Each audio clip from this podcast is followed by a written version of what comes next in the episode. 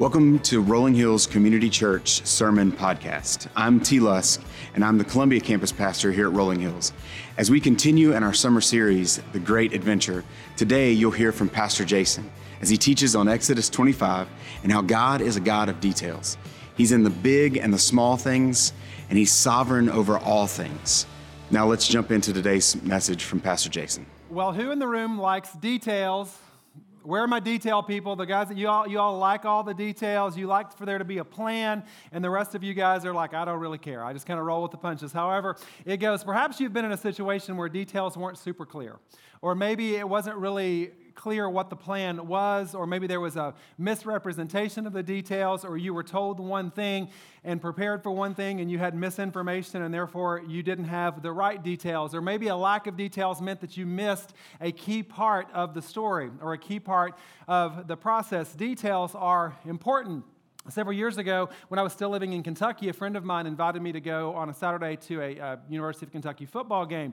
And so I said, sure, I'd love to go, and uh, didn't really ask any questions about that. Just, hey, what time are we going to leave? And uh, swing by, picked me up, and we went to the game. And we got somewhat close to the stadium, and we found parking very easily, which was a little strange on that particular day. And then we parked the car, we walk around uh, the corner, and I'd been there several times. And so we round the corner to where the stadium is, and y'all, there is not a car anywhere in the stadium. And I thought, something is off here you know, something is off. There's a part of the detail that I did not kind of follow through with. And we were playing Mississippi State that day, except we were playing in Starkville, Mississippi, and not Lexington, Kentucky. And so my friend was actually holding tickets for a game later in the season. And so we were just there having a grand old time and ended up watching it on TV somewhere like we could have done at home. Details matter. Or how about this one? A former coworker of mine and a job that I had prior to being here was in charge of booking travel for events. And we had an event that was coming up, and part of the responsibility was to get to speakers from point A to point B. And our event was in Charleston, South Carolina. And when we're in Charleston, South Carolina, waiting for the speakers to arrive, she has booked them to Charleston, West Virginia. I've been to both places, they're different. You know, uh, I love both of them, but they're different. And I don't know what that says about us and what it said about this particular speaker, that nobody figured that out until they had landed in West Virginia. But nonetheless, details are important. But one of the more interesting ones, it didn't happen to me, but it happened to a friend of mine named Leslie, and she was on a mission trip and so, several years ago, uh, with a church, a, a, relative had invited her on this trip. It wasn't here with Rolling Hills, but she was on this trip, and they had made a t shirt for this trip, and they were going to a Spanish speaking country. And so, she had this t shirt for this trip with what she thought was a message of hope on the shirt. And so they wear it on the trip, and nobody says anything about it. And several months later, she comes home, and she, I said, was telling me she was at a Zumba class, and somebody comes up and taps her on the shoulder and said, Hey, I want to talk to you about your shirt.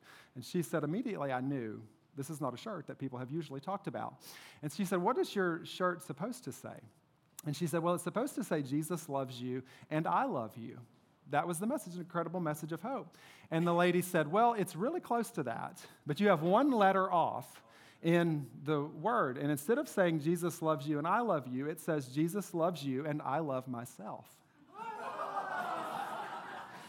so, Jesus loves you and I love you, great message. You know, Jesus loves you and I love myself diminishes a little bit. You know, it's just a little bit not as impactful, particularly in that moment. Details matter. Moral of the story don't trust Google Translate for your official business. But I'm sure we can all relate to some of those details of the story where maybe a detail has gone bad or there's something that's misrepresented and it's impacted me because what I was expecting is not what actually ended up happening. Or maybe you're in a season of life where you really like details and you just need more details. And you would say, you know what, I wish God would make things a little bit clearer. I wish I had a few more details about what it is that I need to do. And I would venture to say that most of us are probably in a category where we either need more details, some of you need less details, and some of you just don't care. Or perhaps you're just in a season where you say, I need more clarity. The good thing is that God's word is not silent on any of this. God's word is not silent when it comes to Him being a God of details. In fact, that's the theme for the day the God of details. That God specializes in all of these details, both significant and what might seem really insignificant in our life. And my hope is that as a result of today, as this text that we're going to be reading and studying, that you'll catch a glimpse of what it is that God's doing in your life. And maybe that you would lean in, maybe in a way that you never have before, that you can trust His sovereignty and that you can trust that He has a plan. Even if the plan doesn't make sense to me, that I can follow His instructions and that I can take great confidence in who He is and what He wants to do in my life. I'm so grateful that you guys are here with us this morning. A special welcome to those of you here with us for the very first time today. I hope that here at Rolling Hills that you'll find a place to connect and a place to be known and a place to serve and to be a part of something bigger than yourself. So just know that whatever your story is, I'm so grateful that you are here. And I want us to pray for God to come and do what only He he can do in this place. So, won't you join me in prayer this morning? Lord, thank you for this day. We're so grateful for who you are. I thank you, God, that you are close to us and that you are in the very small details of our life and the really significant details of our life and everything in between. And so, God, I pray that you would strengthen us today and speak to us through your word. Thank you, God, for who you are. And it's in the powerful name of Jesus Christ that we pray and ask all these things. Amen and amen. Our text today comes from Exodus chapter 25. So if you have a Bible and you want to hop over to Exodus chapter 25 or you want to hop on that mobile device, you're going to see a lot of these words up here on the screen as well. And in full disclosure, I'm going to read to you a passage of scripture today that if you're anything like me, you would come up on this passage in Exodus 25 and you would just kind of skip over it because you would think this is a lot of details. What is the relevance of this passage in the year 2021? And hope what you're going to see is that it's extremely relevant because God wants to show us how He specializes in the intricacies and the details of our stories and the details of how we are to worship Him. And so I want to use this passage as a jumping off point, but we're going to pull in some other verses as well from the Old Testament and the New Testament about how God wants us to trust Him with all of the details. But let's start in Exodus chapter 25, verse 1, and I'm going to read over to verse 8. So the Lord said to Moses, Tell the Israelites to bring me an offering. You are to receive the offering for me from everyone whose heart prompts them to give.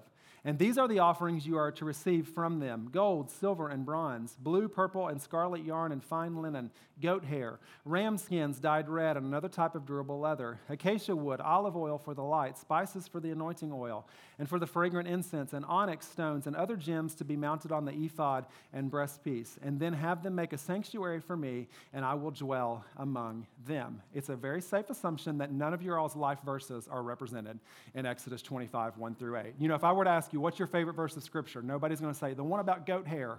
You know, that's the one that has that's the one that has really provided me such strength and solace in my life. It's not a passage that just stands alone, though, because you can't just read Exodus 25 and be like, okay, well, God, what are you trying to teach me in that? Because it's a part of a greater narrative.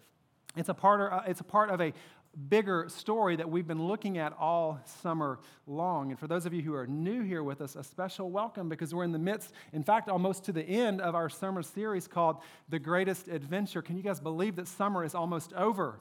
That we've been spending this summer looking at the Israelites and studying the life of Moses. But if you're here for the very first time today, you're going to catch really quickly what's happening because what has happened is God's chosen people, the Israelites, have been in captivity and they were held in oppression and slavery by the Egyptians under the oppressive rule of Pharaoh, and God delivered them out of slavery, out of captivity, into freedom. And they're en route to the promised land. And he raised up a leader named Moses to lead them. And they encountered many obstacles.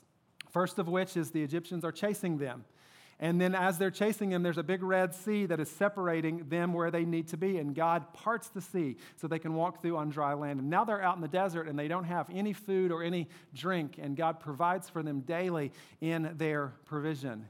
And then God gives them rules that they are to follow. God speaks to Moses and he delivers to them a, a, a, list of rules, the 10 of which that you're probably most familiar with are the 10 commandments. And these commands are instructions that God gives them for the betterment of their lives and to help them and to guide them and lead them. Sometimes when we think about rules, we think about rules being very much life, you know, not giving us any life, but robbing all the joy out of life. That sometimes we think about rules in that way, but these rules and these commands and these instructions from God weren't to make their life miserable, they were to make their life better.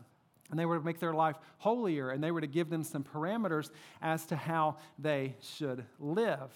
And that's precisely what's happening right before this part of the story is that God has given them instructions, God has given them commands for their benefit and to help them as they're living. It's not unlike a parent in the room who maybe you have a 13 year old at home and you have a 13 year old that thinks that you don't know what you're doing. And they don't like your rules, but yet you kind of want to help them understand I have these rules for your good. I have put these rules in place for your benefit, and I love you so much. That's why I have rules set for you. We have a preschooler at home, and none of you, I think, would look at me and say, You're a really bad parent because you don't let him run into the street. No, if he's running towards the street, I'm going to scream and yell and try to get his attention in every possible way that I can because I'm not trying to cramp his style, I'm trying to keep him alive. And so I'm trying to say, please don't run into the street. It's a rule, it's a command because I love you so much that I want to protect you. And this is what God's commands are doing. And He's giving them to the Israelites not so that He's kind of trying to just rob them of life, but He's saying, no, these actually help you and these grow you into who I have made you to be. And then we get to this point where God has delivered them now and He wants to be first place in their life. And He's instructing them to bring Him offerings that we read in verses 1 through 8. And then he says, I want you to build a sanctuary. I want you to build a tabernacle where I am going to come and I am going to dwell with you. Now, why would God do this? Well, to answer that question, you got to go back to the start of the Ten Commandments, Exodus chapter 20, verse 3. God says, You shall have no other gods before me. It's at the outset of what God says, This is my command to you, that you will have no other gods before me. And so God's design is to be first place in your life. He wants to be the priority. And that's why he's telling them to bring the offerings and to build the tabernacle because it's just a continuation of what he's already told them with the commands is that I don't want you to have any other gods before me. So much so, I want you to now build a place, bring an offering and build a place where I'm going to come and dwell because his plans are indicative of the fact that he knows best. And his rules and his structure for the way that he's asking them to live are representative of the fact that God knows what is best for them. Maybe this has happened to you before when you've been in charge of something and you've worked really hard to come up with a plan, and it is time for this to go live. And you have one guy over in the corner who has remained silent the entire planning process. And seven minutes before something is to go live, he raises his hand and says, Well, have we actually thought about this, this, this, this, this, this, and this? And in a very nice Christian way, you want to say, The time for suggestions was six weeks ago when you were silent. Even if his idea is better, sometimes you just want to say, just follow my plan. Just trust me in this. Even if his idea may have even been better than what you would have come up with. But now, when you go back to the text and when you go back to what it is that God is doing, when it comes to God, God is saying to you, and God is saying to the Israelites, I have a plan, and you will not come up with a better one. I have a plan. It's a plan from the beginning. I'm here with you now. I will be with you tomorrow. And so I want you to trust me in all the details. And I want you to trust me in all the intricacies of this plan that I am bringing to you because, see, nothing can be added to what God has already done. And if you've ever tried to add something to what God has already done, or if you've ever tried to kind of go your own path apart from God, probably what you've realized is halfway down that path, no, God's path was better. And if I trust Him, it actually leads to a more fulfilled, rich, meaningful life. And so I want you to see this here on your notes. We give you that worship guide. You can fill in those blanks if you want to. Maybe that helps um, you have some things to reflect upon later this week. But you see there in your notes, it's that good things come when you follow God's design. Good things come when you follow God's design. Maybe you want to insert the word great things come when you follow God's design. Because what did God promise them? He promised the Israelites that they would want for nothing if they followed him. Back when Moses was on Mount Sinai and God was speaking to Moses directly, he told Moses, If you will prioritize me, if you will keep me first, then you will want for nothing in your life. I will always protect, I will always care, I will always guide you, I will always be there for you. So, God asking them to bring an offering, to build a tabernacle, to build a house of worship for Him, this wasn't an opportunity for God to just express what His needs were. God's not saying to them, I want you to bring this offering to me because I need all of the gold. No, He's saying, I want you to bring the offering to me because good things come in your life when you follow my design. This is an opportunity for God to test their priorities. Would they hold on to these valuable possessions or would they bring them to Him in worship? I could stand up here for hours and tell you about all of the things that happen in your life, the good things that happen in your life when you follow God's design for fill in the blank. Whatever it might be when it comes to resources. God gives us a design as to how we are to handle our resources. He asks us to bring 10% of our resources as a tithe to Him for the work of the Lord.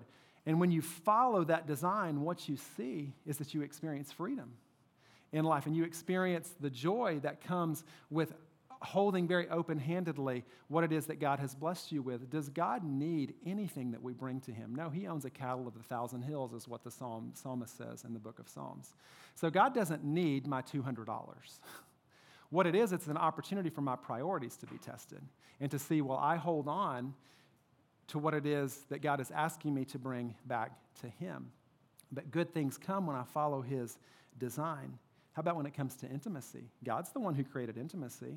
But God also gave us parameters for how that intimacy is to be experienced. And it's to be experienced in the context of a marriage relationship. Things start to really go off the rail when you bring intimacy in your life out of the confines and out of the context of the way that God intended for it to be. So good things come when you follow God's design. How about when it comes to salvation? Salvation only comes when you follow God's design. There's no other way for which you and I can be saved. God saved his people. He set them free from captivity, and he has set us free if we follow him. God made a way for us to be made right and to not be held captive by sin. And in this particular story, back with the Israelites, they're building a tabernacle and they're building a house of worship. And in that house of worship, they're going to sacrifice animals, and the blood of that sacrifice is going to be an atonement. It's going to cover the sins of the people. Now, we don't do that anymore.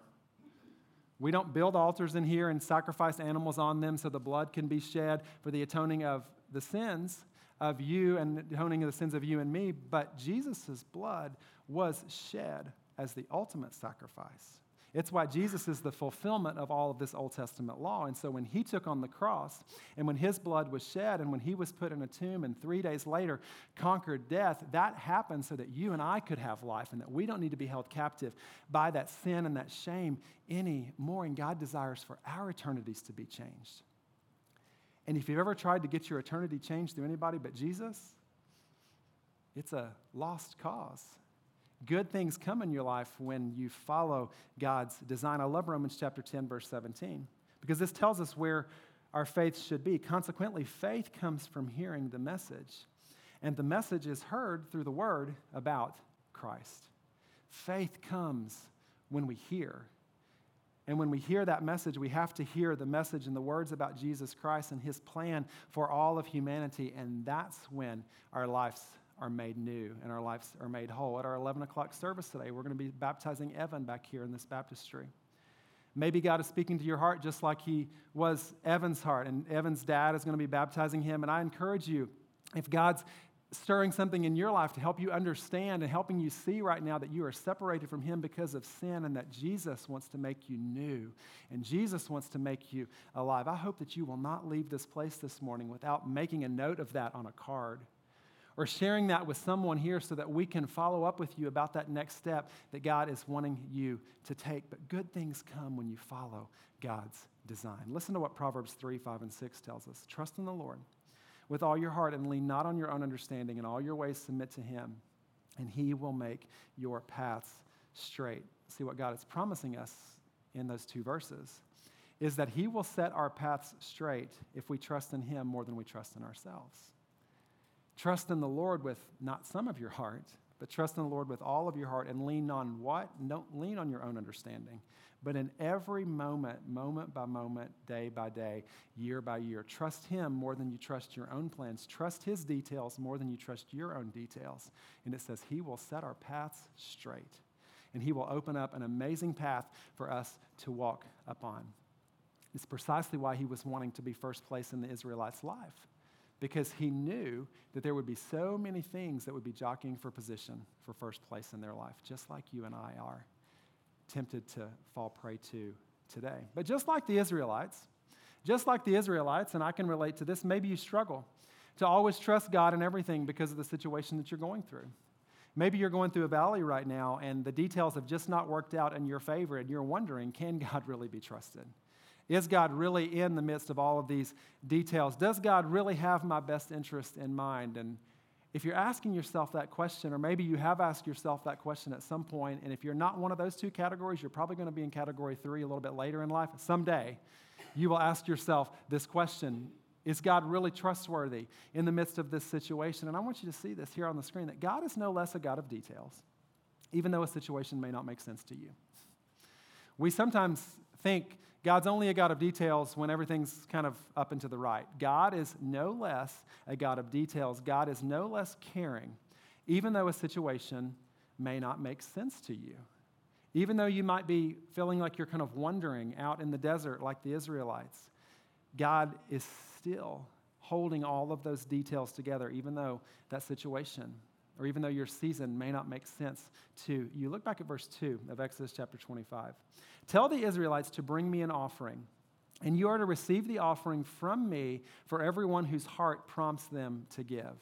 And he goes on to tell them these are the offerings that they are to bring. They're to bring gold and silver and onyx and linen and all of these fine, precious gems. And they are to bring those as an offering to God so that a tabernacle can be built, a place where God will come and meet with them. But just reflect upon where they were prior to this.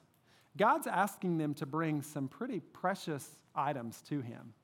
Where are people who just got delivered from captivity going to get gold and silver and precious gems? Where are they going to come up with all of these things? In honor of the Olympics, God said, Bring me gold, silver, and bronze. and I read this story and I think to myself, it would actually make more sense to me if God asked them to bring something that was a little bit more representative of where they were. Because they're wandering in the desert, the only food they have is manna and quail and water, and they're really tired of that. So I'm thinking if I'm the Israelites, I'm like, God, couldn't you ask for some sand? We got lots of that. Why can't you build the tabernacle with sand? Because, I mean, that's all we've got out here. We've sand for days and heat maybe 100 degrees temperature and a vial of sand. God, could you ask us to bring that as an offering? No, God says, I want you to bring gold and silver and bronze. It doesn't seem very representative of where they are. It's kind of like some of you have amazing kitchens. Some of you have double stoves in your house, and I'm so jealous of you. Um, you know, you have those double ovens where you can cook two things at once. Or maybe you have a stove with 10 burners. You have all the appliances, all the gadgets, all the pots, all the pans, all the works. If you knew how to cook, if you knew how to do a gourmet meal, it would not be unreasonable for me to say to you, hey, can you prepare a meal that consists of the following filet mignon, garlic roasted mashed potatoes, um, sauteed green beans with those blistered tomatoes, homemade yeast rolls, and a decadent chocolate cake. Is anybody hungry? I mean, doesn't it sound awesome?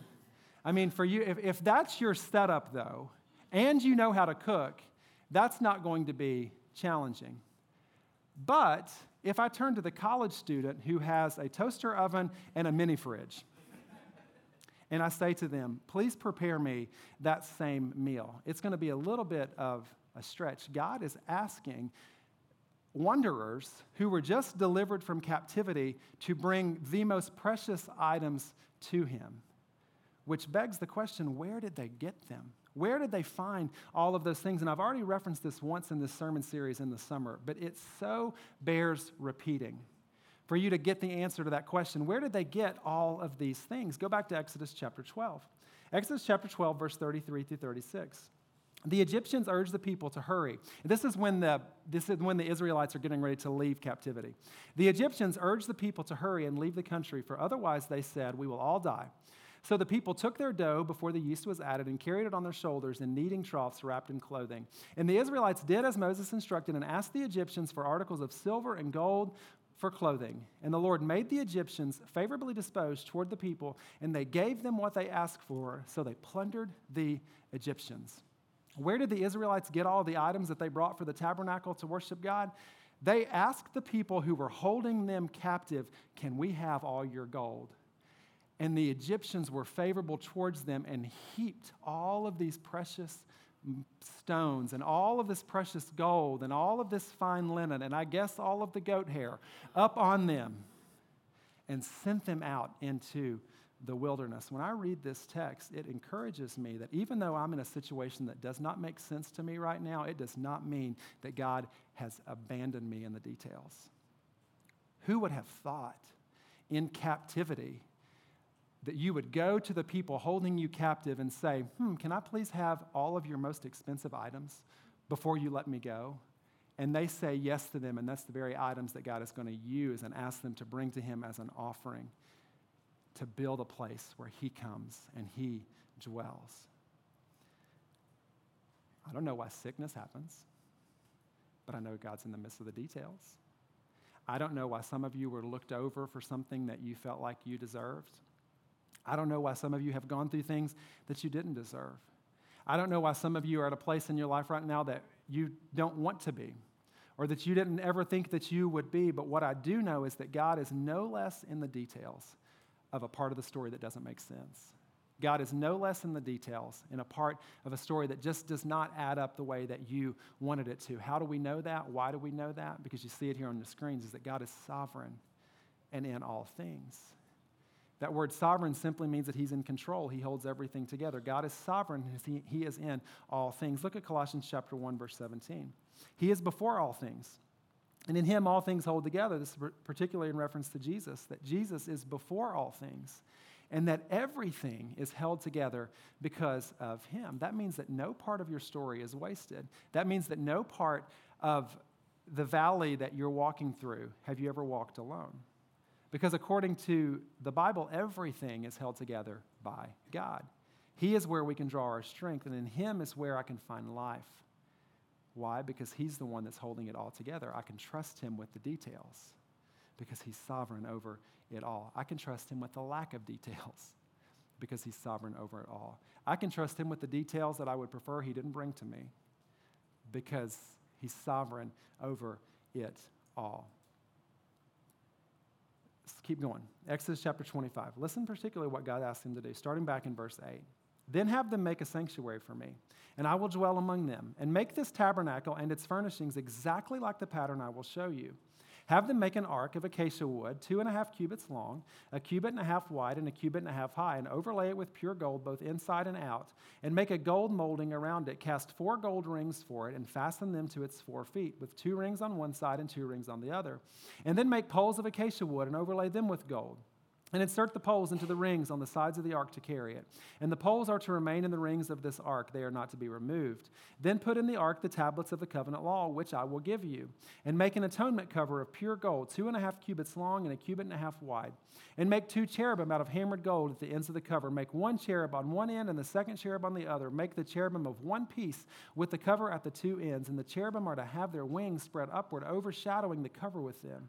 And the cherubim are to face each other, looking forward towards the cover, and place the cover on top of the ark, and put in the ark the tablets of the covenant law that I will give you. And there, above the cover, between the two cherubim that are over the ark of the covenant law, I will meet with you and give you all my commands for the Israelites. Now, that's lots of specific details. And there's some of you all who are builders, and you just geeked out at all that detail. You like to build things and you loved all the measurements. You loved all of just how all this comes together. And then there's the rest of you that are like, well, that sounds pretty. that sounds nice.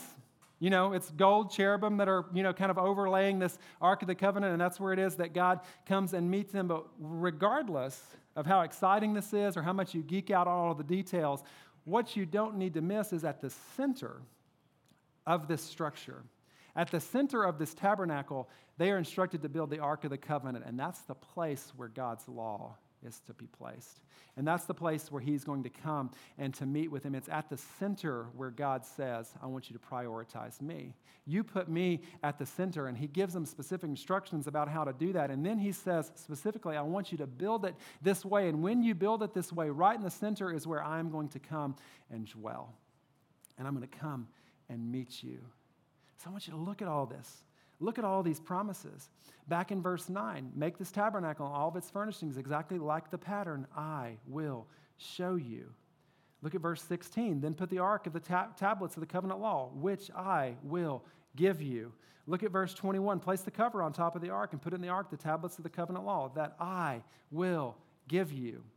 And look back at verse 22. There above the cover, between the two cherubim that are over the Ark of the Covenant law, I will meet with you and I will give you all of my commands. Time after time after time after time, God is saying, I will show you, I will show you, I will meet you, I will meet you, I will show you, I will show you, I will meet you, I will provide for you, I will show you, I will meet you, I will show you, I will meet you if you just follow His instructions.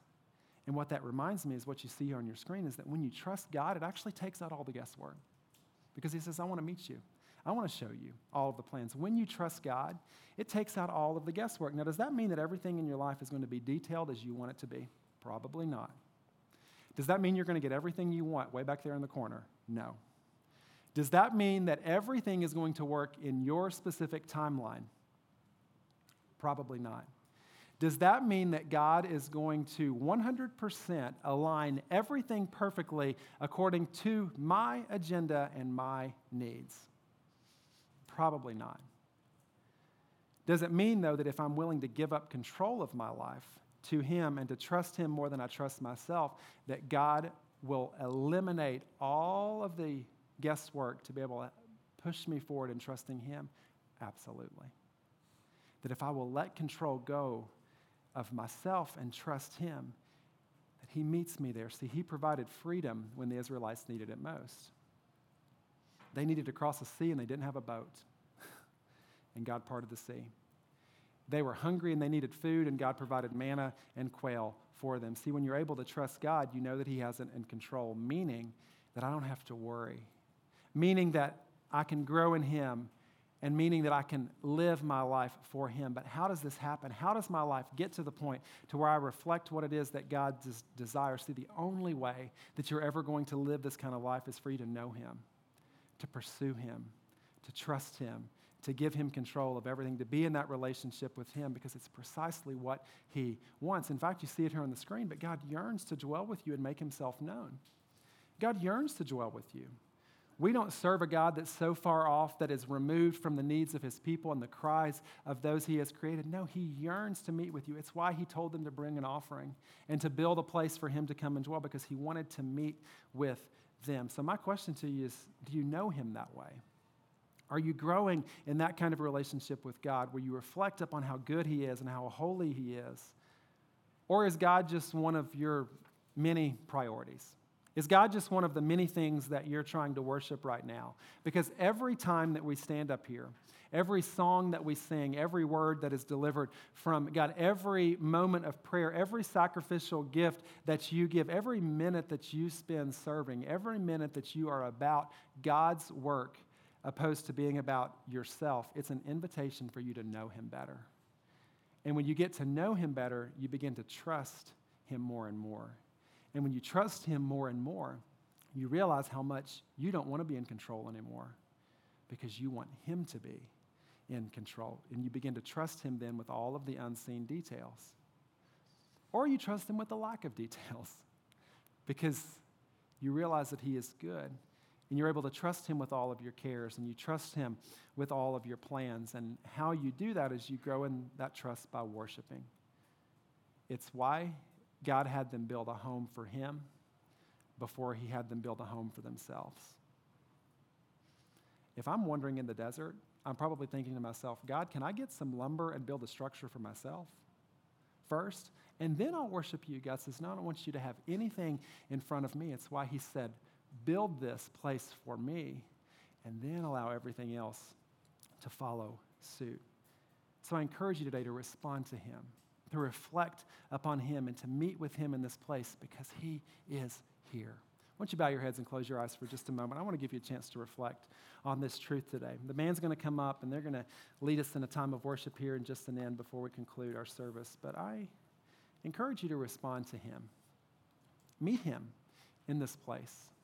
If you're here this morning and you don't have a relationship with Jesus Christ, I, I do hope and pray that today would be the day that you give control of your life to Him. Or maybe you're here and you've just been gone, going through um, some valleys and you're wondering if He can really be trusted. And I pray that today you would just very simply say, God, I want to trust you more and more. Please meet me here. Or maybe there's something entirely different that you're going through. And if that's where you are, I, I hope that you'll not leave this place without asking God to provide you His strength and His wisdom. God is here in this place. And He's speaking through His word, and maybe He's speaking in a really still small voice in your life right now, and He's just asking you to trust Him. To trust Him with all the details, or to trust Him with the lack of details. Wherever you might fall, I pray above all, though, that you would prioritize knowing Him and meeting Him because He yearns to meet with you. So, God, thank you for who you are. You're so good. You are so gracious. You are so kind. You show us um, so much love and mercy that we do not deserve. And we thank you for that. And I pray, God, for the person in the room right now that's struggling, for the person that's hurting, the person that's wondering. Can you really be trusted with everything that's going on? Remind them, God, that you are here and that you love them. So thank you, God, for who you are. And thank you again for your son, Jesus, who gives us life. And it's in his powerful name that we pray and ask all these things. Amen and amen.